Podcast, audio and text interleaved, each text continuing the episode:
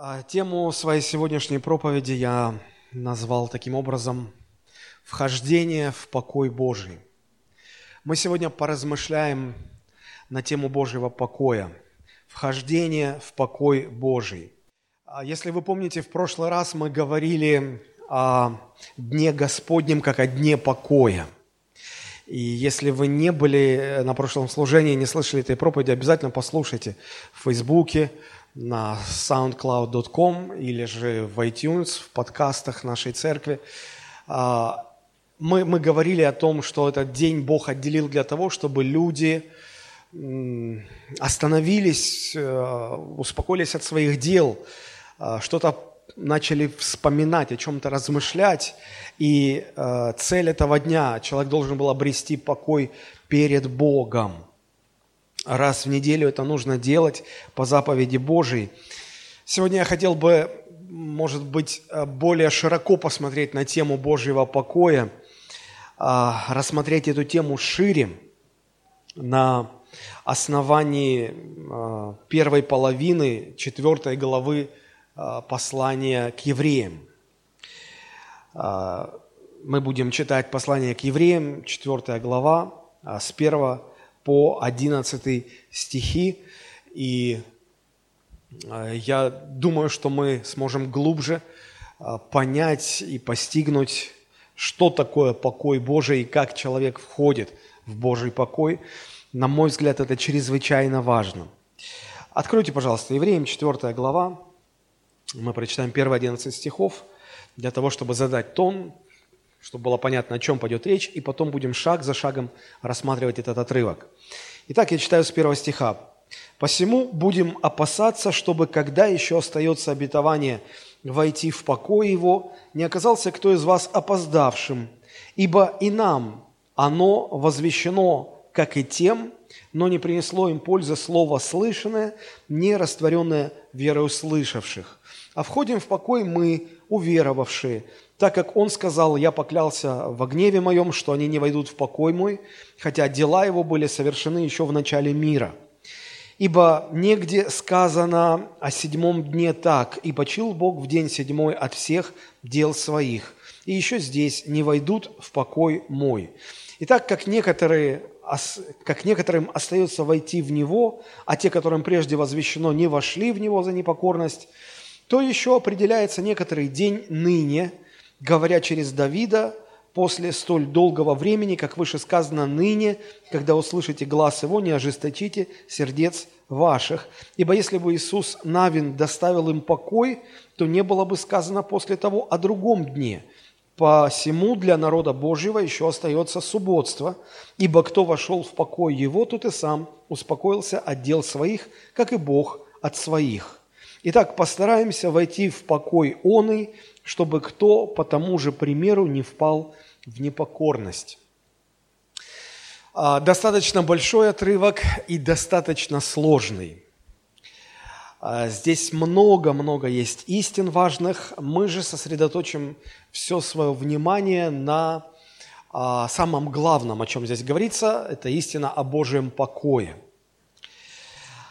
А, я хочу сказать, что сложность восприятия этого отрывка связана с тем, что этот текст писался очень давно, больше или около двух тысяч лет назад – писался для евреев, которые хорошо знали Божий закон, которые хорошо знали законы пророков, им все понятно было.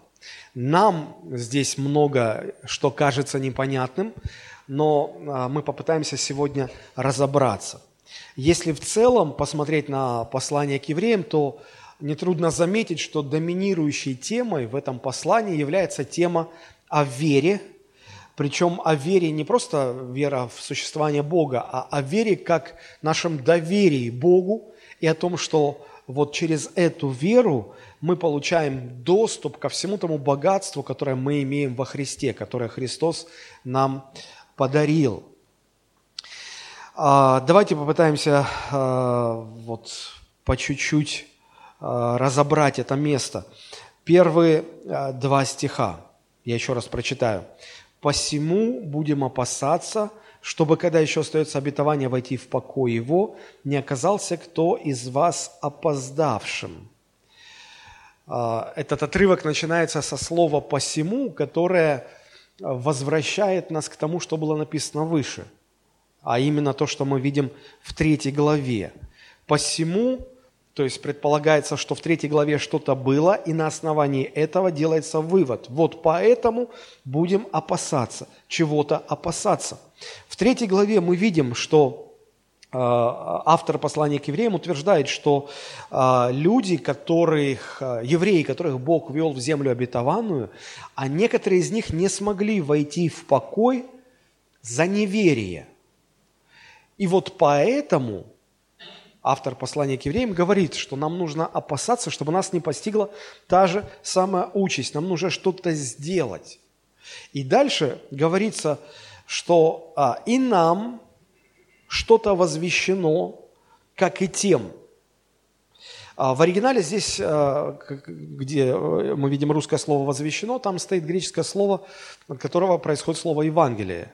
То есть, как э, Бог говорил евреям, которых Он собирался перевести в землю обетованную, было произнесено Божье Слово, так и нам сегодня донесено слово Евангелие. Но а, некоторым из тех, кто в, в то время, во время Ветхого Завета, слышал Слово, но не доверился этому Слову и не вошел в покой Божий, не вошел в землю обетованную, так и многие, некоторые из нас сегодня, слыша Слово Евангелия, но не доверяя Ему, мы можем оказаться опоздавшими, мы можем не войти в покой Его, как здесь сказано.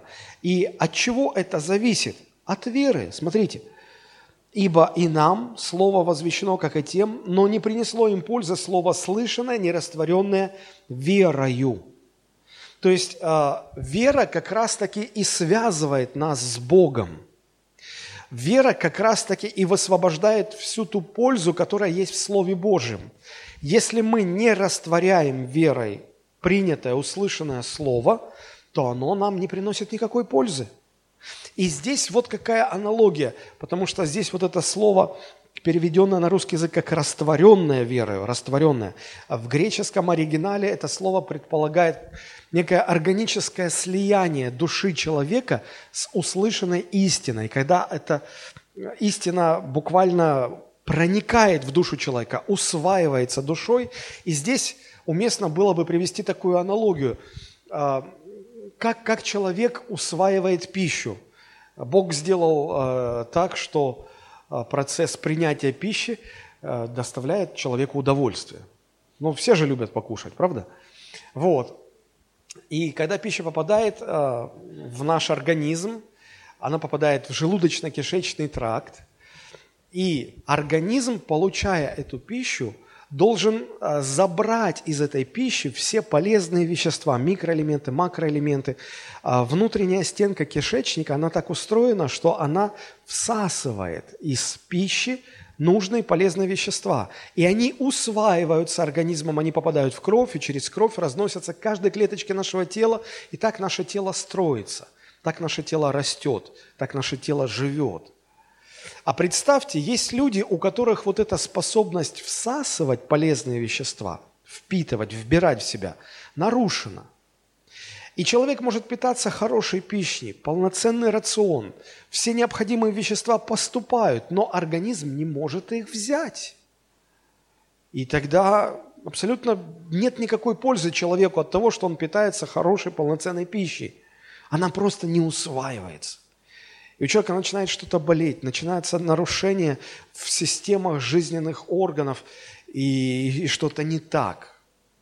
Человек пытается больше э, полезных э, веществ, э, какие-то БАДы, какие-то таблетки, какие-то препараты, а все равно ты сколько не загрузи туда, просто организм не может взять. Вот так же и Слово Божие, попадая в наше естество, если мы не способны усвоить, а как мы усваиваем? Через веру, через доверие Богу. Если мы не усваиваем, то это Слово нам не приносит никакой пользы. Мы, мы просто не растворяем это Слово верой, не впитываем и не получаем никакой пользы. Но если все-таки вера действует, если все-таки мы доверяем Слову, мы органически его впитываем и поступаем по Слову, то знаете, что является результатом действия веры на принятое Божье Слово? А результатом является вот то, что мы читаем в третьем стихе. «А входим в покой мы уверовавшие». То есть те, кто уверовали, те, кто растворили Слово Божие верой, они входят в покой. А кто не растворил Слово Божие верой, кто не усвоил Слово Божие, для кого оно оказалось бесполезным, они в покой не входят. Удивительно, результатом усваивания Божьего Слова через наше доверие этому Слову является обретение нами Божьего покоя. Чем измеряется действие Божьего Слова на нас – вы когда-нибудь задумывались об этом? Чем измеряется действие Божьего Слова на нас? Все очень просто. Количеством обретенного покоя в Боге. Количеством обретенного покоя в Боге. Если проповедуемое Слово Божие не приводит вас в Божий покой, то нет вам от этого слова никакой пользы. Согласитесь, мы в церкви все разные люди, мы слушаем все одни и те же проповеди. Если взять одну поместную церковь, мы слушаем все, раз, э, все одни и те же проповеди, но мы воспринимаем по-разному, и мы растем духовно по-разному. И ты смотришь, кто-то растет, растет, растет, растет, он уже, э, в нем видны признаки зрелости духовной, а другой как будто вот все сквознячком в него проходит и выходит также – все так же младенец. 5 лет младенец, 10 лет младенец, 20 лет младенец. Только успевай памперсы ему менять. От чего это зависит? Как измеряется действие Божьего Слова на нас? Количеством обретенного покоя в Боге. А как это? А что это? Мы даже не знаем, что это такое. Мы не понимаем, как это происходит, как мы входим в покой Божий. Вот для того, чтобы осознать эти вещи, понять, осмыслить их, я и хотел бы сегодня поделиться этим Словом Божьим. Я понимаю, что здесь, в этом отрывке, э, здесь э, фактически 11 стихов, затронуто множество разных тем, и нам не хватило бы времени до утра все истины здесь рассмотреть и обсудить, выяснить для себя. Поэтому я остановлюсь только на одной – Божий покой. Божий покой. Если мы посмотрим на этот отрывок как бы с высоты птичьего полета, то здесь, э, ну, очевидно вырисовывается две таких больших части. Сначала автор послания к евреям объясняет, что такое Божий покой, а, в чем он заключается, что он из себя представляет. И затем он говорит, как человек а, может обрести этот покой, как человек входит в покой Божий. Так вот, а, фактически вот на эти две э, темы мы сейчас, или эти две части мы затронем на протяжении всей этой проповеди. Во-первых, мы поговорим о том, что из себя представляет Божий покой, в чем он заключается, и во-вторых, как его обрести. Ну, если заходить издалека и немножко пофилософствовать, то можно сказать, что ну, все люди в своей жизни только тем и занимаются, что ищут покой для себя самого, ищут покоя в жизни – вы скажете, но есть люди беспокойные, которые не боятся трудностей. И, но я понял, что даже неспокойные люди, которые ищут всяких приключений, они их ищут, потому что именно в них, им кажется, они обретут удовлетворение и обретут покой. Помните, как у э, Лермонтова Михаила Юрьевича стихотворение «Парус», оно заканчивается таким четверостишем «Под ним струя светлее лазури, над ним луч солнца золотой, а он мятежный просит бури» как будто в бурях есть покой. Казалось бы, чего тебе надо? Под, под тобой водичка, над тобой солнышко светит. Что тебе еще надо? Нет, он просит бури. Почему? Но он думает, там покой, там покой. Знаете, а, даже беспокойные люди в своих внешних бурях и беспокойствах ищут именно успокоение. Если смотреть в корень, то вся жизнь человека – это бесконечный поиск – этого успокоения. И ищут люди а, в разных местах и в разных вещах этого покоя. Кто-то ищет в любви. Ему кажется, что вот если его полюбят, если он обретет отношения с любимым человеком, вот, вот здесь успокоение. Кто-то ищет в семье, и думает, что вот семья принесет это удовлетворение, кто-то ищет в детях и умоляет Бога, Господи, дай мне ребенка, это для меня все, как Анна, она не могла найти покоя, пока Бог не дал ей ребенка, и кажется, ну вот, вот, вот, вот, вот, вот. Кто-то ищет в дружбе, полагая, что друзья не подведут, кто-то в искусстве, в, кто-то в деньгах, полагая, что на деньги можно купить все, что нужно. Кто-то в философии, в уединениях, кто-то в наслаждениях. Вот якобы там мы успокоимся. И вот это постоянное движение человеческой жизни, оно всегда имеет вектор направления к успокоению. Пока мы молодые, нам, конечно, хочется приключений – мы все ищем бури, нас тянет на подвиги, на любовь, ну, потому что молодым там видится э, удовлетворение, покой. Когда мы становимся постарше, нам уже не до подвигов, нам уже не до приключений, нам хочется борщик посетнее, постель помягче. А в старости так вообще хочется просто еще немного пожить.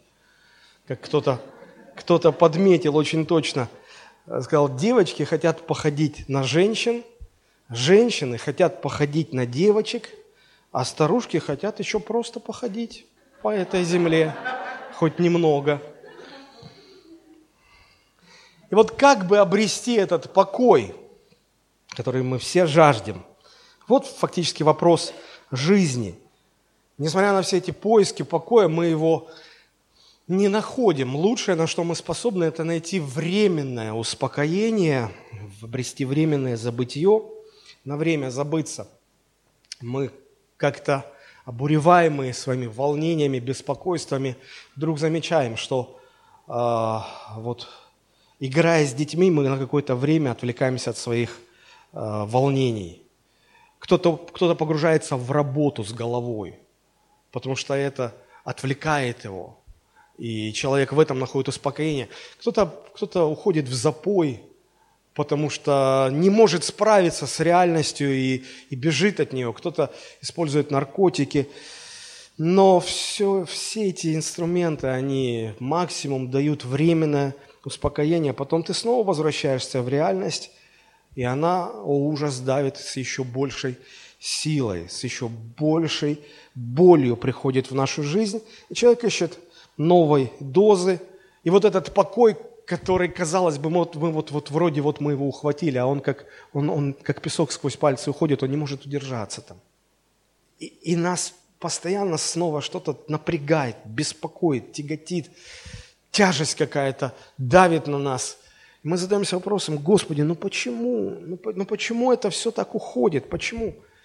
Все дело в том, что настоящий покой, он совершенно неотделим от Бога. И пока человек не встретится с Богом, пока человек не законтачит с Богом, он не может войти в этот Божий покой. Обратите внимание, что вот этот отрывок, 11 стихов, на эти 11 стихов, исследуйте его, вы найдете 5 упоминаний, 5, это немало на такой э, небольшой отрывок, 5 упоминаний о том, что покой этот Его, то есть Божий. Мы в Его покой входим, мы его не можем сами создать произвести. Мы, мы только можем войти в Него, и этот покой Богу принадлежит. Поэтому если мы пытаемся найти покой в отрыве от Творца, знаете, вы, вы решаете задачу, у которой изначально нет никакого решения, просто не существует его. Покой может быть найден только в Боге. Вне Бога этого покоя нет. К сожалению, люди этого не понимают сегодня. Поэтому я предлагаю вам Э, зная Священное Писание, немножечко проследить через все Писание, что э, Библия говорит нам о покое, о покое, о покое Божьем. Первый раз этот покой упоминается во второй главе книги «Бытие», когда говорится о том, что Бог сотворил этот мир. Посмотрите, это изначальный Божий покой, если так можно как-то условно его назвать, изначальный Божий покой – Бытие 2 глава, 2 стих. «И совершил Бог к седьмому дню дела свои, которые Он делал, и почил в день седьмой от всех дел своих, которые сделал». Вот это слово «почил», там есть понятие э, успокоения. А, если вы возьмете, посмотрите этот второй стих в современном переводе, то там это слово есть. Вот я его процитирую, современный перевод. «В седьмой день Бог завершил работу свою, в седьмой день, окончив свой труд, Он пребывал в покое». Современный перевод так э, переводит этот второй стих. «Он пребывал в покое». А, почему а, мы берем это место Писания? Потому что в нашем отрывке, Евреям 4 глава, автор а, этих строк, он ссылается как раз на это место Писания. Он говорит, что как Бог успокоился от дел своих. И об этом мы, мы находим упоминание во второй главе книги «Бытие». То есть фактически Бог завершил свою работу по сотворению мира. Работа закончена, завершена – цель, которую Бог перед собой ставил, достигнута, и наступает внутренний покой, удовлетворение от проделанной работы и достигнутой цели. Я думаю, что вы то же самое переживаете, когда, а, поставив цель и проделав определенную работу, и достигнув эту цель, и завершив эту работу, что вы ощущаете внутри? Ну, согласитесь, удовлетворение, успокоение. Ну, представьте, какое-то дело вы, большое дело вы сделали, достигнута цель, все хорошо. Или, или вы, э, вы строили свой дом, может быть, долго строили, было множество препятствий, сложностей, проблем, и это отнимало ваш покой, вы волновались, переживали. И вот представьте, что все, работы завершены, цель достигнута, вы въехали в этот новый дом, и все устроено. Все устроено. Согласитесь, вы ходите по этому своему дому, вы вы переживаете это чувство а, внутреннего а, успокоения, удовлетворения. А представьте, а, Бог завершил свои дела на уровне сотворения Вселенной. Это огромный масштаб. Бог сотворил Вселенную, видимый, невидимый мир. Бог все сотворил, Бог все устроил. И когда уже все было устроено, в шестой день творения, когда уже все-все было устроено, в шестой день Бог сотворил человека и поместил его в уже устроенный мир. И Бог успокоился не только от того, что Он сделал все, что Он хотел сделать, но еще и а, поместил человека в устроенный мир. И человек наслаждался этим устройством и покоем, потому что имел непосредственную связь с Богом. И когда мы читаем вторую главу книги «Бытие», мы буквально ощущаем атмосферу устройства и покоя, которая там царит. Все есть. У человека все есть. Бог смотрит на все и говорит, весьма хорошо. Человек ни в чем не нуждается, нет никаких проблем. Все устроено, все хорошо. И Бог успокоился от своих дел, и человек наслаждается вот этим Божьим покоем, в который входит, и все идеально.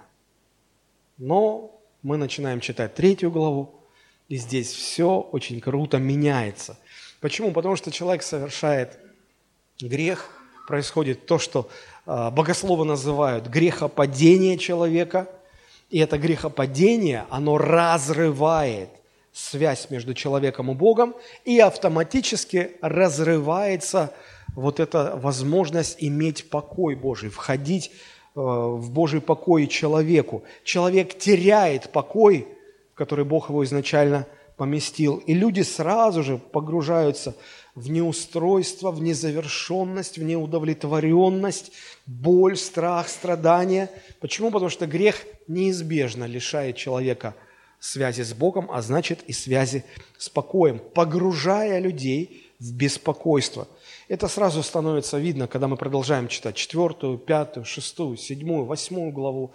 Мы видим, как четвертая глава повествует нам о да даже давайте еще в конец третий мы посмотрим, когда уже грех совершен, когда связь с Богом разорвана, и Бог, обращаясь к людям с сожалением, Он говорит, вы даже не понимаете, к чему это все приводит, к чему, что сейчас теперь меняется. И Он говорит, женщина, ты будешь рожать в боли, в муках. Некоторые из вас, женщины, будут умирать при родах. Мужчинам – Бог обращается и говорит, вы будете зарабатывать хлеб свой, а это ваша прямая, вы добытчики, вам нужно кормить семью, жену, детей, вы будете добывать хлеб свой от земли, а земля будет противиться вам. А земля будет вам произвращать тернии, волчцы, и, и, и вы будете в поте лица крошку хлеба добывать. Это покой, это не устройство. Потом родились первые дети у Адама и Евы. И что мы видим? А, Каин убивает Авеля. И хотя в Писании мы не находим, а, оно не говорит нам о реакции Адама и Евы, о реакции отца и матери, этих двух братьев. Но согласитесь, мы, мы, это же нетрудно догадаться, когда у вас два ребенка, и один убивает другого – и вы фактически вы теряете обоих, потому что один умер, а другого Бог изгнал из, от своего лица. Вы теряете двоих. Сколько беспокойства, сколько боли, сколько горечи приносит это родителям. Это, это невероятно. Это невероятно. И дальше мы читаем про Каина. Каин, совершив убийство, не находит себе покоя. Он в страхе. И он говорит, сейчас каждый может подойти и убить меня. И Бог вынужден ему какое-то знамение дать на чело, э, которое защищало бы. И Каин в страхе, даже имея эту защиту от Бога, Каин все равно в страхе уходит, поселится где-то в другую землю, где его никто бы не знал. Что это? Покой? Нет, это беспокойство. Дальше больше. Вот что делает грех. Он лишает людей покоя, погружая в пучину разносторонних, всяческих, всевозможных беспокойств. Мы боимся будущего, мы боимся катаклизма, мы боимся друг друга, конкурируем друг с другом, мы боимся друг друга.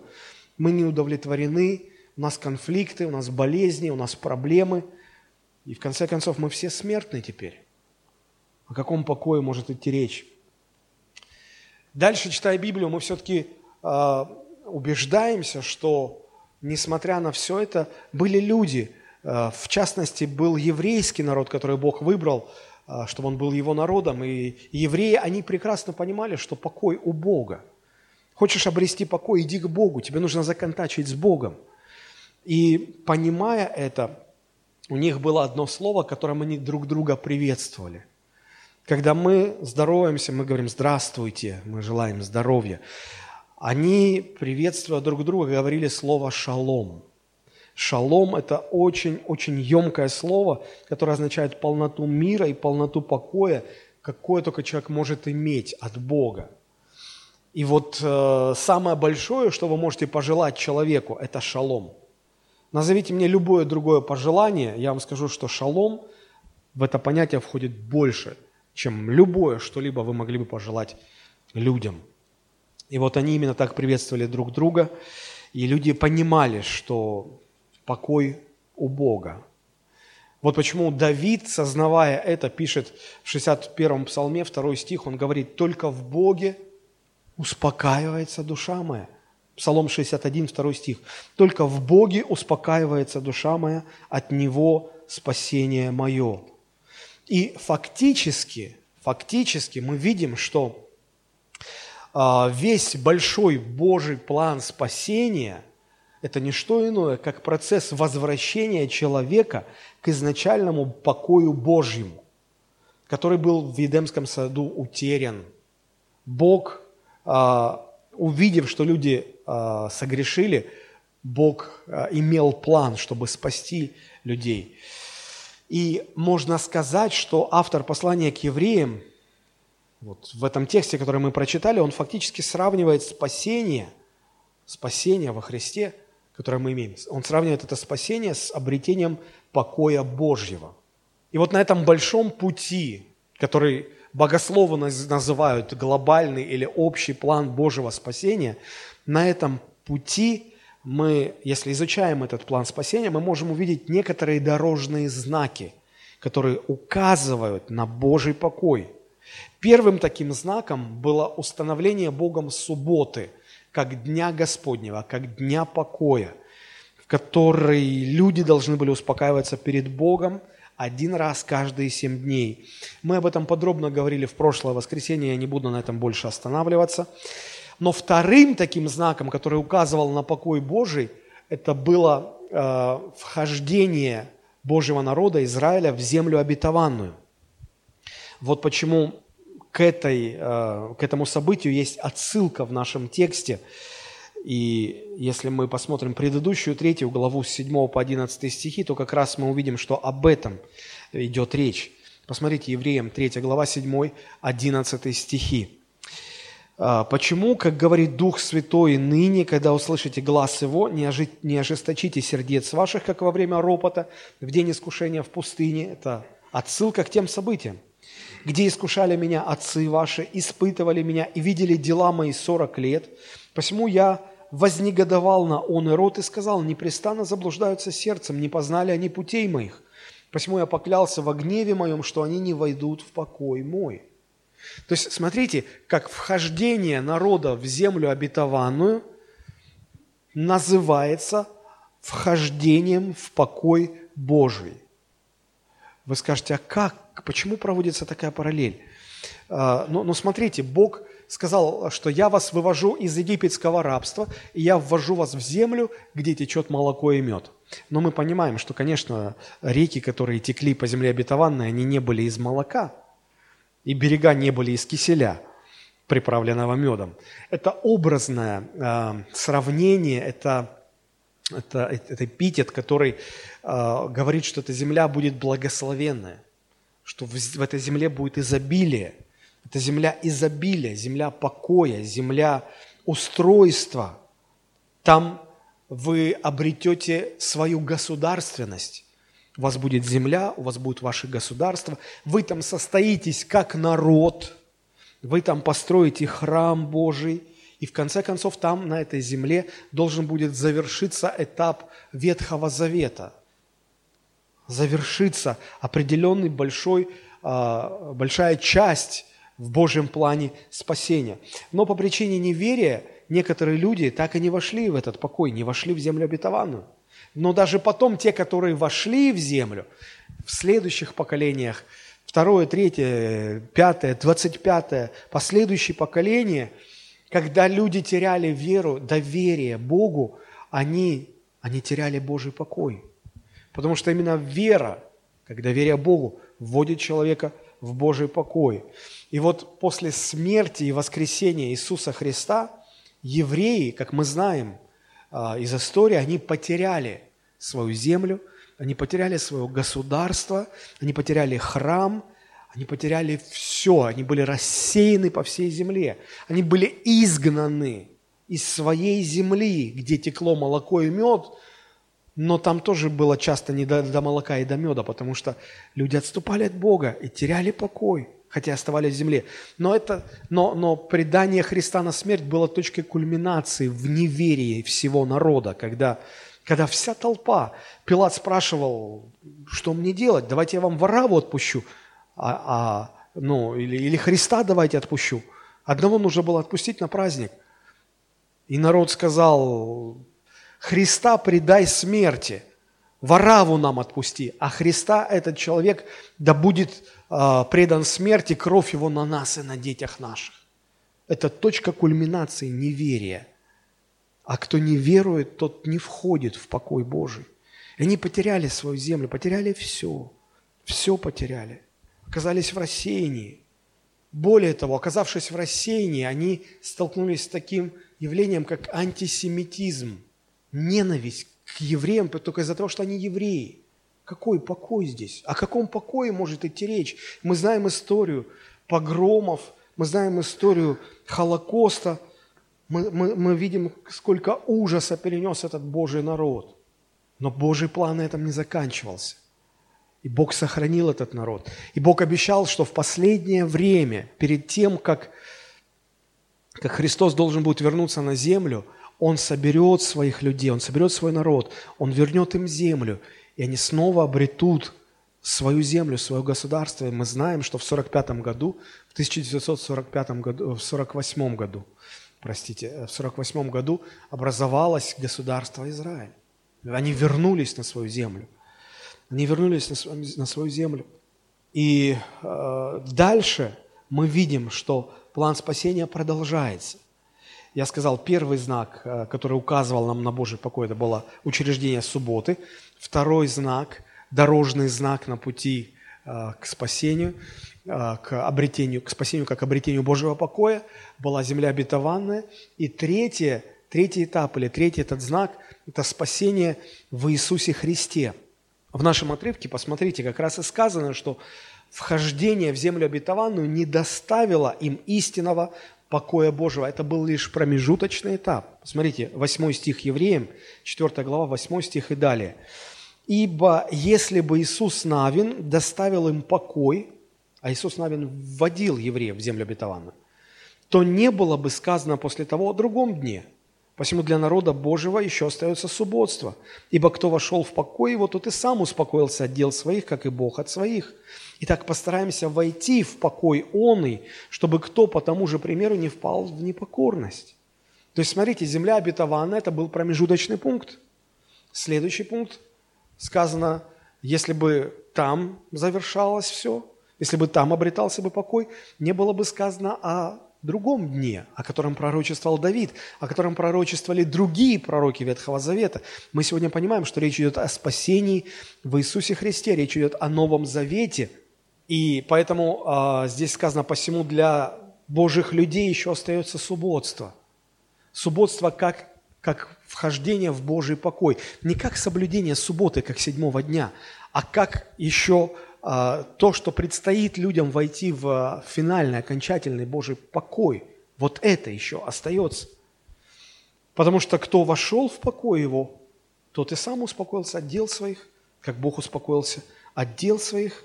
И вот сейчас нам на нашем этапе, нам нужно войти в этот покой. Посмотрите, 11 стих говорит, «Итак, постараемся войти в этот Божий покой». И мы знаем, что вхождение в покой связано с верой как сказано, а вошли в покой уверовавшие. Поэтому вера чрезвычайно важна. Итак, третий этап а, в общем Божьем плане спасения – это обретение спасающей веры в Иисуса Христе, который а, примирил нас с Богом, в котором мы обрели мир с Богом, покой с Богом. Помните, второе послание Коринфянам, 5 глава, по-моему, 21 стих – или 20, 21 стихи, где апостол Павел говорит, «Итак, мы посланники от имени Христова, и как бы сам Бог увещевает нас, мы от имени Христова просим вас». Что там сказано дальше? «Примиритесь с Богом». Примиритесь. Вы во вражде. Примир... Люди говорят, я с Богом не ссорился. За тебя все сделали твои потомки. Адам и Ева, они согрешили, грех передался в тебе. Ты, ты родился уже во вражде с Богом. Человек говорит, я ничего Богу плохого не сделал. Я отвечаю, ты родился уже врагом Богу, ты родился таким. Вся твоя природа противится Богу. Поэтому Евангелие говорит, примирись с Богом. Обрети покой. Знаете, когда люди враждуют, там нет покоя. Когда люди примиряются, они успокаиваются. В конце концов, в Новом Завете спасение представлено не иначе, спасение во Христе представлено не иначе, как обретение покоя с Богом – через Христа. Помните, Христос, призывая людей следовать за Ним, результатом такого следования Он называет успокоение человеческой души. Сам Христос это говорит. Посмотрите, Матфей, 11 глава, 28-29 стихи. Христос обращается к людям и говорит, «Придите ко мне, все труждающиеся и обремененные». И когда люди придут ко Христу, результатом этого прихода ко Христу что будет? Христос говорит, «Я успокою вас». Мы понимаем, что когда человек приходит ко Христу, обретает спасительную веру во Христа, он, он спасается от гнева Божьего, от ада, он спасается. И вот здесь это названо «Я успокою вас». Дальше Христос говорит, возьмите иго мое на себя, научитесь от меня, ибо я кроток и смирен сердцем вашим. И в конце, к чему все это приведет? Вы найдете покой душам вашим вы найдете покой, вы войдете в этот покой. Поэтому примириться с Богом через Иисуса Христа, через веру в Иисуса Христа, это не что иное, как войти в покой Божий, обрести этот Божий покой. Но и это еще не финальная точка. И здесь еще все не заканчивается, потому что вера а, во Христа на земле лишь предпоследняя точка в общем Божьем плане спасения – у Бога есть еще финальный Божий покой, в который Он хочет нас всех ввести. Итак, смотрим. А, изначально покой Божий человек обрел, имея связь с Богом. В Едеме после греха человек потерял этот покой. Бог запускает свой план спасения. Там есть несколько промежуточных знаков, указывающих на конечную цель. Человек должен обрести покой в Боге снова. Первый э, знак, мы говорили, это установление субботы как дня покоя. Второй знак – это вход Божьего народа в землю обетованную. Третий этап – это спасение во Христе, обретение покоя через веру во Христа.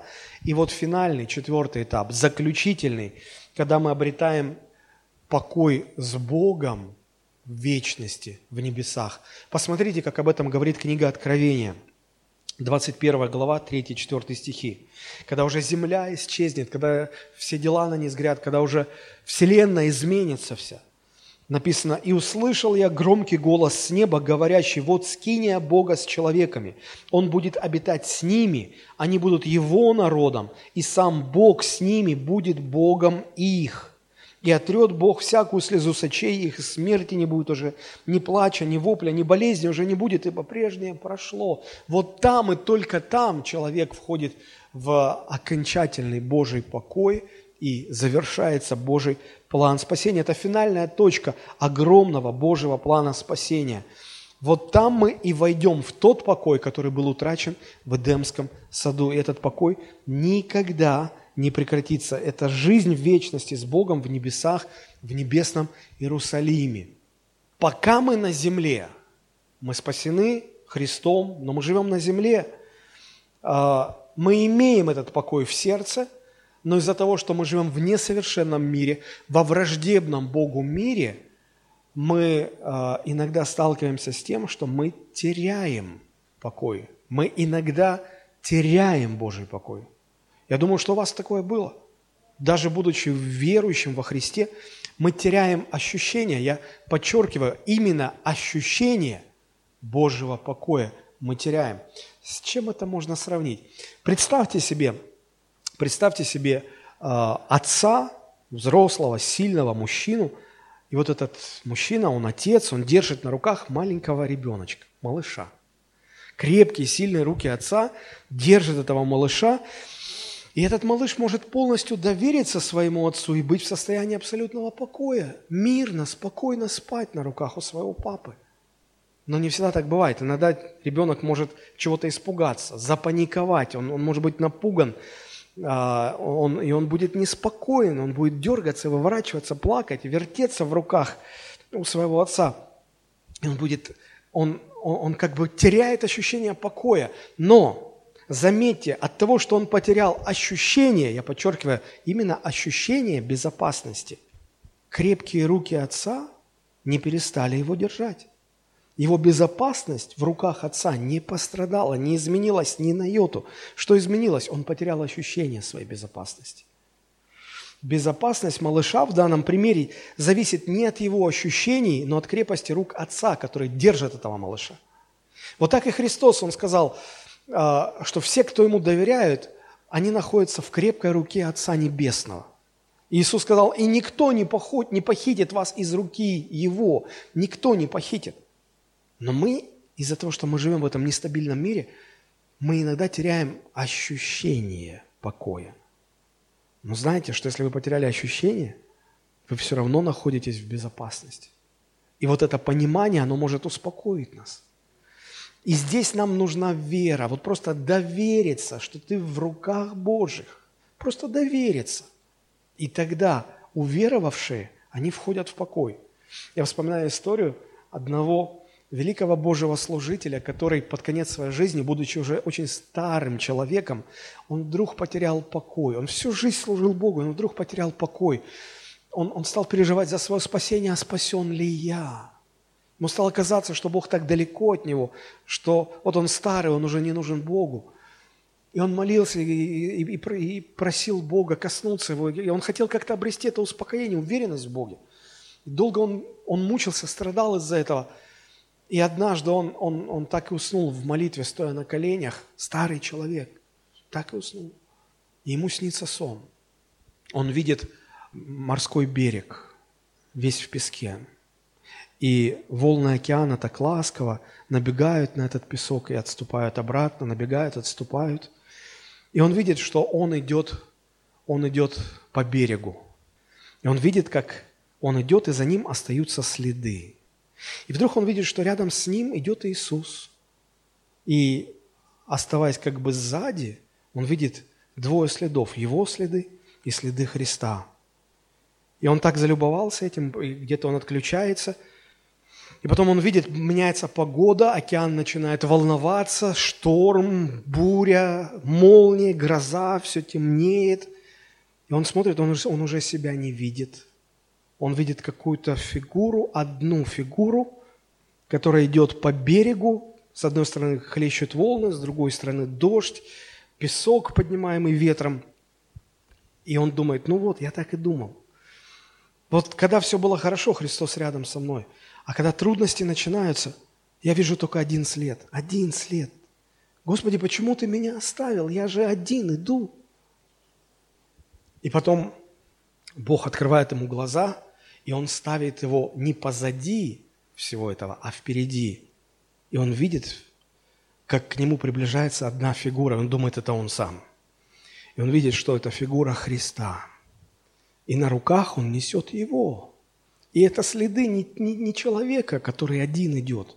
Это следы Христа, который несет на руках своих человек. Несет. И он проснулся совершенно другим человеком, успокоившимся, вошедшим в покой Божий. Он вошел в этот покой. Он понял, что Христос не оставляет в трудностях, Христос – берет на руки в трудностях и несет. Тебе не надо идти самому, Он тебя несет. Вот почему послание сегодня, это послание призывает нас входить в Божий покой верой, чтобы ощущение, ощущение покоя Божьего стало для нас постоянной реальностью. Но она никогда не станет постоянной, только там вечность. А здесь нам нужно опасаться, чтобы нам не потерять этого покоя. Вот почему вечность так желанна для настоящих верующих. Потому что здесь мы можем терять это ощущение, там оно никогда не прекратится. И в заключение хочу э, несколько слов сказать о том, как мы, поняв, что такое Божий покой, как мы обретаем, как мы входим в Божий покой. Обретение покоя Божьего равносильно обретению спасения в Иисусе Христе, равносильно обретению глубины настоящей жизни во Христе – и оно включает эту удовлетворенность, этот покой. Я хотел бы привести цитату одного из ведущих современных богословов, который о Божьем покое пишет следующее. Послушайте, пожалуйста. Это цитата. «А «Покой также означает свободу от всего, что беспокоит или волнует, на, волнует вас. Некоторые люди не могут быть в покое мысленно или эмоционально, потому что они очень легко раздражаются. Всякое маленькое неудобство нарушает их внутренний мир, и им постоянно кажется, что их раздражают. Покой не означает свободу от всех внутренних неудобств, внешних трудностей. Это означает свободу от того, чтобы быть так легко обеспокоенными ими. Это значит быть тихим, невозмутимым, мирным внутри. Я немножечко отвлекусь. Это, это не значит, что вас, вас не будет каких-то беспокойств, трудностей. Они будут – но в этих трудностях вы не будете беспокоиться. Как апостол Петр, которого посадили в тюрьму, и ему было объявлено, что на следующий день утром его казнят. Казнят. И в эту ночь, что бы вы делали в ночь перед казнью? Да вам, наверное, бы ни в одном глазу сон не приходил бы. Апостол Петр мирно спал. Когда ангел пришел ночью, чтобы разбудить его, он еще долго будил его. Долго будил его. Так крепко тот спал. Вот что значит иметь покой в Боге. Я возвращаюсь к цитате. Э, этот человек говорит, войти в Божий покой значит быть в мире с Богом и обладать совершенным миром, который Он дает. Это значит быть свободным от вины и даже от ненужных ощущений и чувства вины. Это значит свобода от беспокойства о грехе, потому что грех прощен. Божий покой – это конец формальных дел, это ощущение мира и в полном Э, и ощущение мира и в полном Божьем прощении.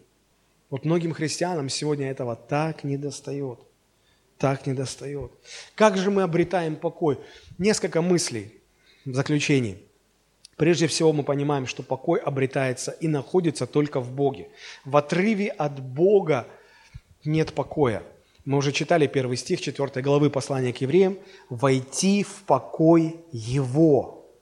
То есть мы можем только войти в Его покой. Мы не можем его сами произвести, этот покой. Он не производится нашими религиозными делами. Я столько для Господа сделал, поэтому могу успокоиться. Это не производится наша молитва. Я молитвенник, я так много молюсь Богу, и поэтому у меня покой. Нет.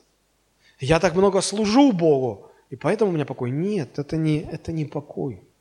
Это, это, вы никогда не можете этот покой таким образом приобрести. Вы не можете его произвести. Вы можете только войти в Божий покой. А для того, чтобы он был у вас, этот покой, вам нужно законтачить с Богом.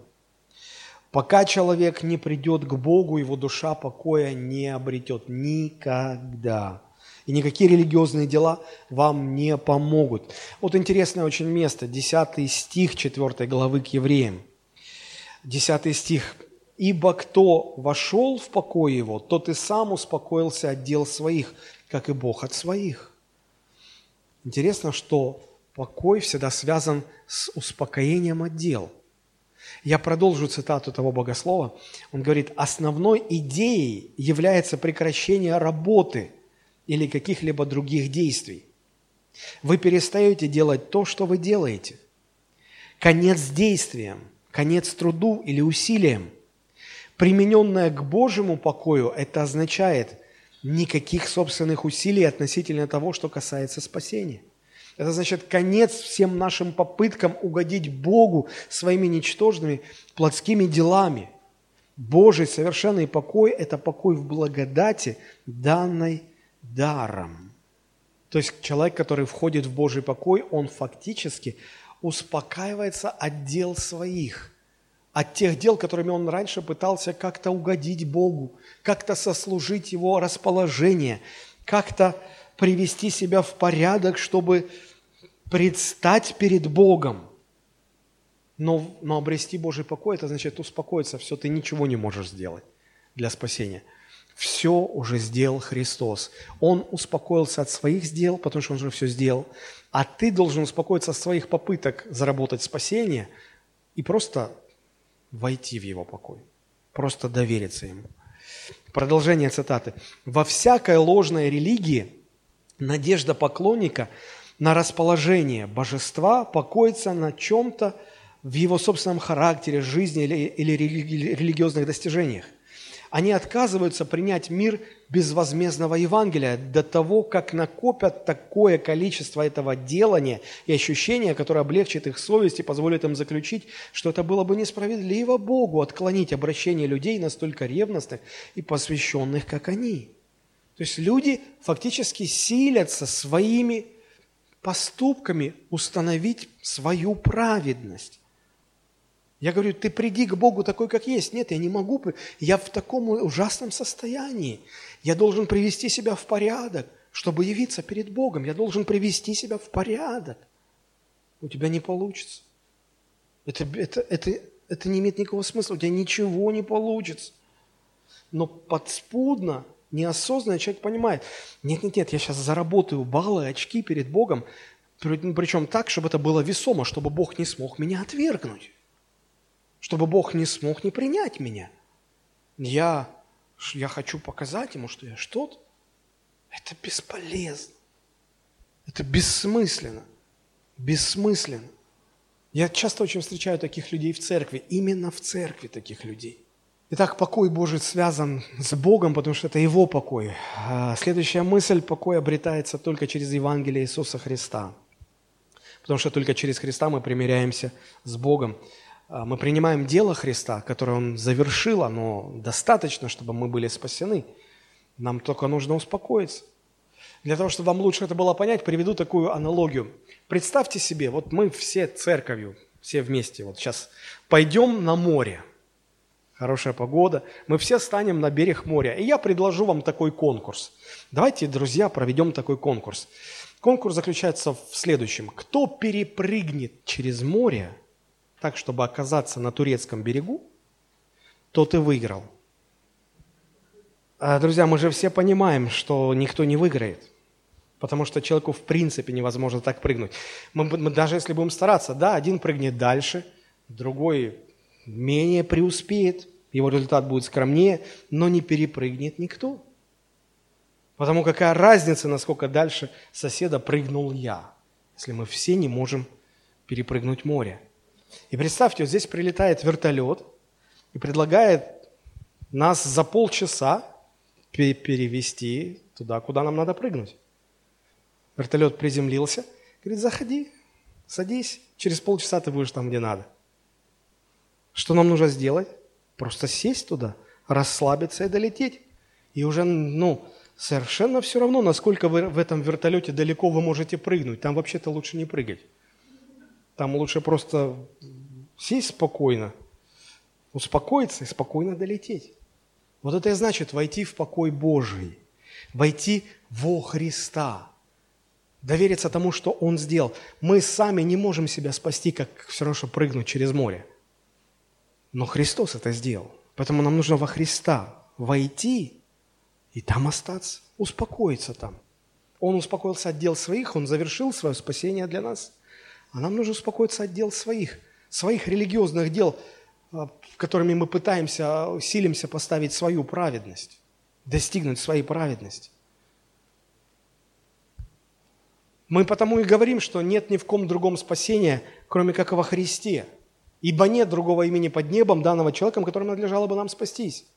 Мы говорим так не потому, что мы не уважаем другие религии. Ни в коем случае, мы их уважаем. Вообще любая религия – дело хорошее. Хорошее в том плане, что любая религия пытается делать человека лучше. Ну, по крайней мере, старается делать лучше. Проблема в том, что никакие другие религии просто не могут предложить человеку то, что делает Христос. Основатели, вожди других религий не предлагают совершенно никакого решения вопроса человеческого греха. Никакого. Поэтому мы и говорим, что нет другого имени под небом, чтобы спастись. Не потому, что все остальные плохие. Нет, они как религия, они хорошие, но они, они спасти не могут. Вот и все. Покой связан с Богом, покой обретается через Евангелие Христа, покой обретается через свою личную веру, доверие. Мы уже слышали, нерастворенная веру не принесло пользы это слово. А в покой входим мы уверовавшие. То есть вера – это не, не осознание того просто, что Бог есть. Спасительная вера – это вера, которая доверяет Богу. На чем основывается это доверие? на том, что мы понимаем, что э, Бог сотворил весь мир, и Он владыка этого мира, с одной стороны. С другой стороны, Он очень любит нас, Он очень благ, добр к нам. И на основании этого я Ему могу доверять. Он хозяин всего мира, и Он очень меня любит. Я могу Ему доверять. И выражается мое это доверие, моя вера, потому что я послушан Ему. Если Он говорит, туда ходи, там хорошо будет, а сюда не ходи, там плохо будет – я понимаю, что он знает, о чем он говорит. Это он все создал. Я слушаюсь его, и я следую его водительству. Вот что значит вера, как доверие Богу.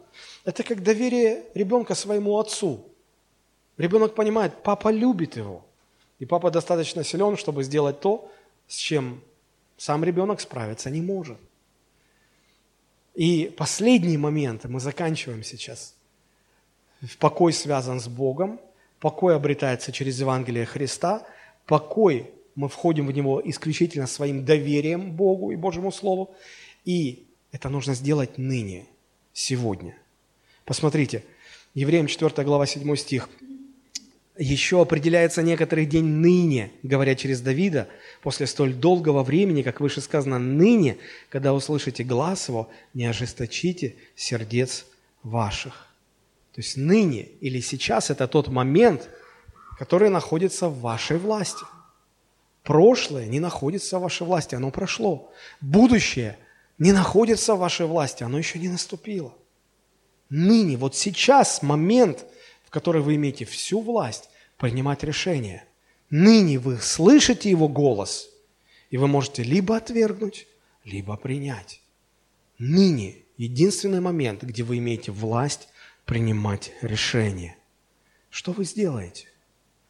Доверитесь Богу, чтобы сесть в этот вертолет, сесть во Христа, прийти во Христа, успокоиться, чтобы Он вас спас. Или же отказаться, успокоиться от своих дел и найти покой в Боге через Христа, или же отказаться и продолжать оставаться в поисках своего покоя. Ныне, Писание говорит, сейчас Вот сейчас, сейчас, когда я это говорю, сейчас, когда вы слышите глаз Его, я верю, что некоторые из нас сейчас слышат, как Бог с вами говорит. Не ожесточите вашего сердца, не ожесточитесь. Для верующих это важно, чтобы обрести покой во Христе. Обрести этот покой. Для неверующих это важно, чтобы перестать свои бесплодные поиски, остановить их, закончить их и найти свое спасение в Иисусе Христе. Давайте мы склоним наши головы и помолимся.